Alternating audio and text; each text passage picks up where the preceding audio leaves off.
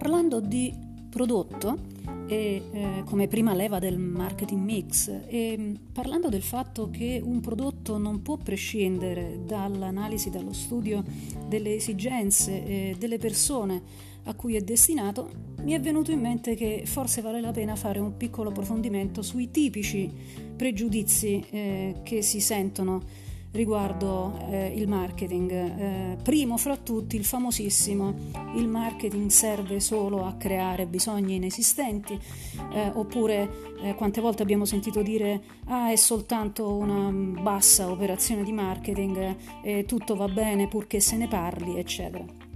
Ora questa puntata sarà dedicata probabilmente ai professionisti più giovani tra di voi, a quelli che stanno iniziando a conoscere, a praticare un po' questa disciplina, a me piace chiamarla disciplina, e, e che si confrontano con questo tipico pregiudizio che è, nasce inevitabilmente dai cattivi esempi, ci sono sempre in qualsiasi categoria professionale dei cattivi esempi e questi cattivi esempi rovinano la reputazione di tutta la categoria. Ecco, oggi vorrei parlare di eh, bisogni, i famosi bisogni del consumatore e, e vorrei che vi ribellaste con tutte le forze a queste grandissime corbellerie. Il marketing crea bisogni inesistenti, ma vediamo perché.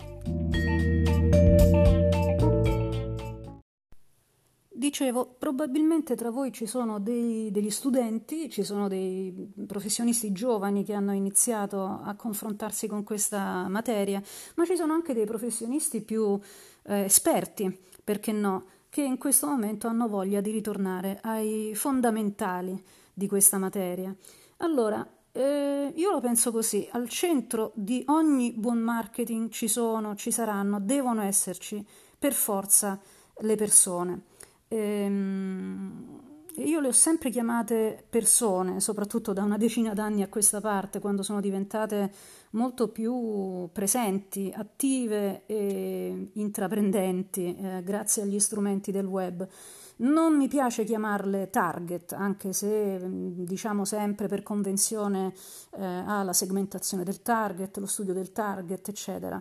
Oggi più che mai si tratta di persone, perché al centro di ogni progetto e al centro della progettazione di un prodotto, tanto per cominciare, e poi del suo piano di marketing, non può che esserci una domanda che proviene dalle persone. Eh, e quindi un mercato, la domanda che proviene dalle persone costituisce il mercato, no?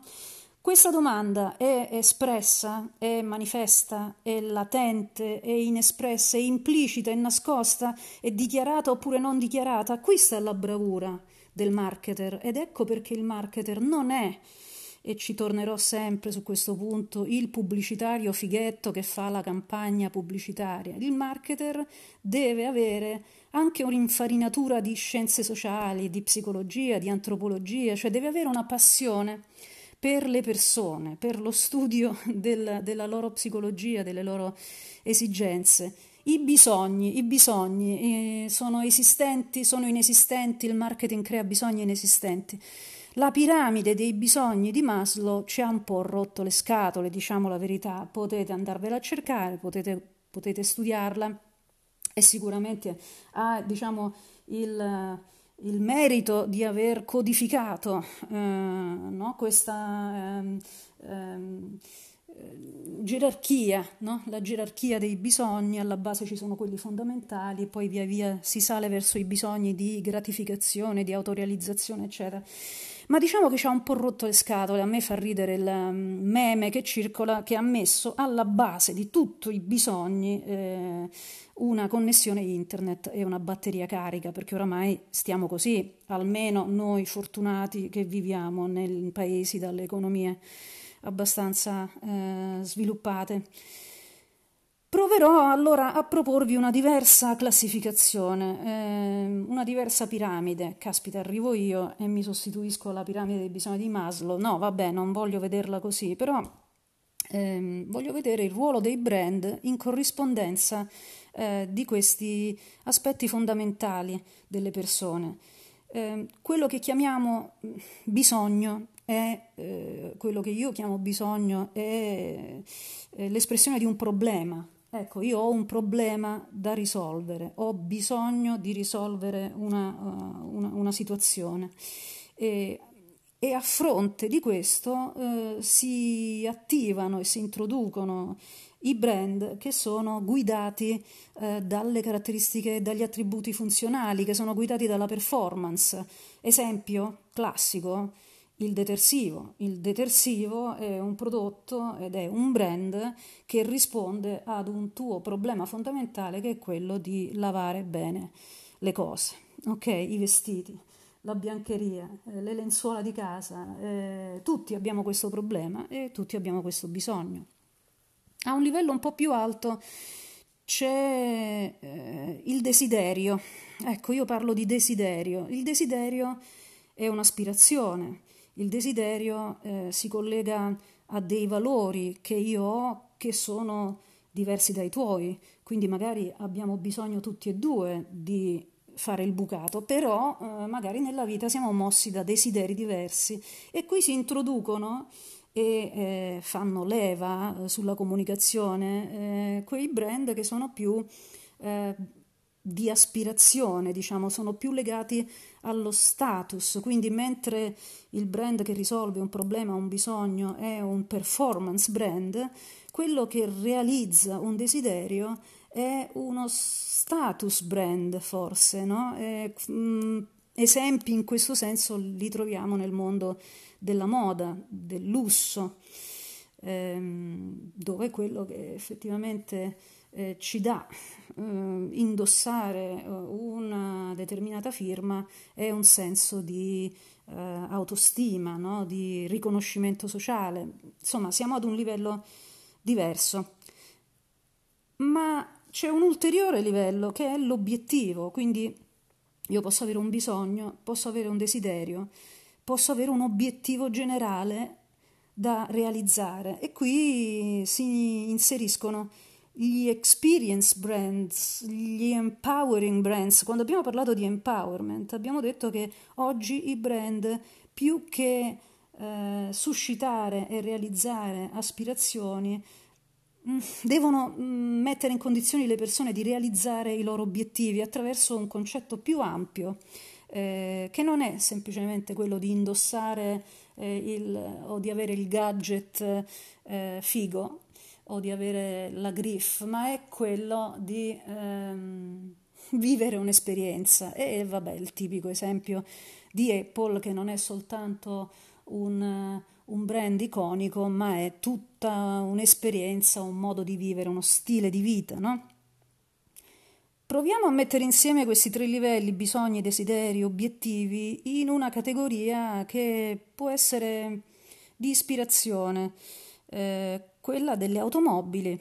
Mm, la scelta di un'automobile passa attraverso tutti e tre questi livelli. No? Ci sono sicuramente degli aspetti funzionali, degli attributi, delle caratteristiche tecniche e di performance eh, che, che, le automobili, tra l'altro con i progressi, con la tecnologia che avanza sempre, eh, offrono. Eh, ma ci sono anche delle componenti eh, di status eh, e infine, se pensate a Tesla, se pensate alla visione del mondo che Tesla ha, che è quella di agevolare, abilitare, accelerare il prima possibile l'avvento del trasporto sostenibile, e, e, qui entra in gioco un purpose, un senso dello scopo ancora più, ancora più alto.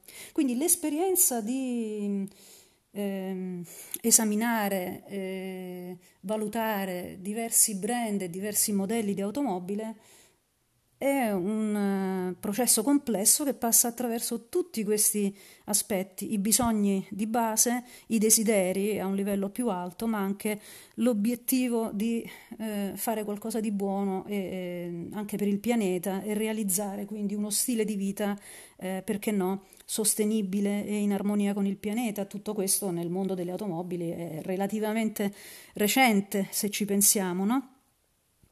Come esempio personale vi posso dire che io mi riconosco eh, perfettamente in un brand come Volvo, che è il mio brand preferito eh, nel campo automotive, ma voi avrete i vostri brand preferiti. Eh, Volvo, apro una parentesi, è l'immagine della sicurezza, lo sappiamo che, che, che da sempre promuove questo core value, questo valore fondamentale del brand eh, in una maniera potentissima.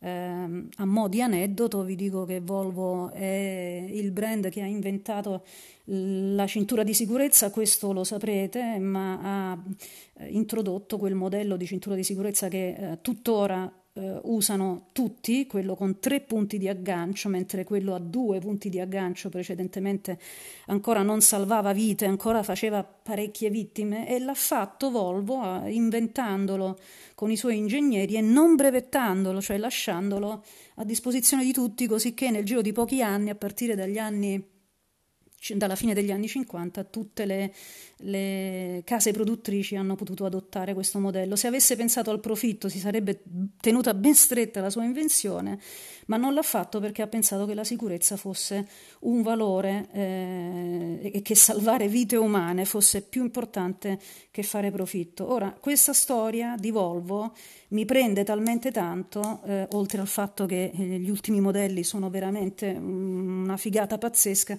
che a me piace questa immagine di forza, sicurezza, eh, ma al tempo stesso anche eh, potenza, eh, sportività. Ecco, io sono una donna Volvo. Questo è il, il, modo in cui normalmente una persona si relaziona con un brand di cui ha fiducia e si innamora di un, di un brand, anche se in questo momento non ho una Volvo, però nel mio cuore eh, c'è rimasta. Ma Chiudo questa parentesi, ehm, torniamo al nostro discorso, quello che riguarda l'analisi dei bisogni e eh, l'analisi del eh, cosiddetto eh, target, che non voglio chiamare target perché si tratta di persone con cui abbiamo deciso di entrare in eh, relazione. E nella seconda parte di questo episodio vedremo proprio qualche strumento utile ehm, per eh, formalizzare lo studio eh, di questi dati, di questi eh, bisogni delle persone e anche per evitare appunto di far confusione, eh, di confondere eh, quelli che sono i dati, le ricerche, ehm, le evidenze eh, con l'utilizzo che poi se ne fa in comunicazione, perché credo che molti dei mali dovuti appunto um, che sono l'origine poi di questi pregiudizi negativi sul marketing nascano proprio dal, dall'utilizzo che se ne fa in comunicazione.